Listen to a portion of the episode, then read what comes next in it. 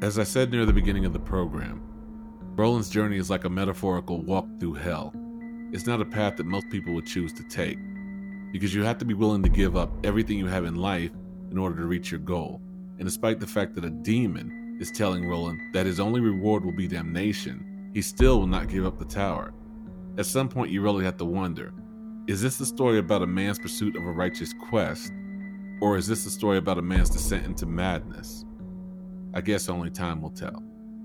We welcome you to visit the Darker Shades of Black podcast, where we explore various fictional works revolving around the darker aspects of man's inner nature. Please like and subscribe to this program wherever you listen to your favorite podcast. Thank you.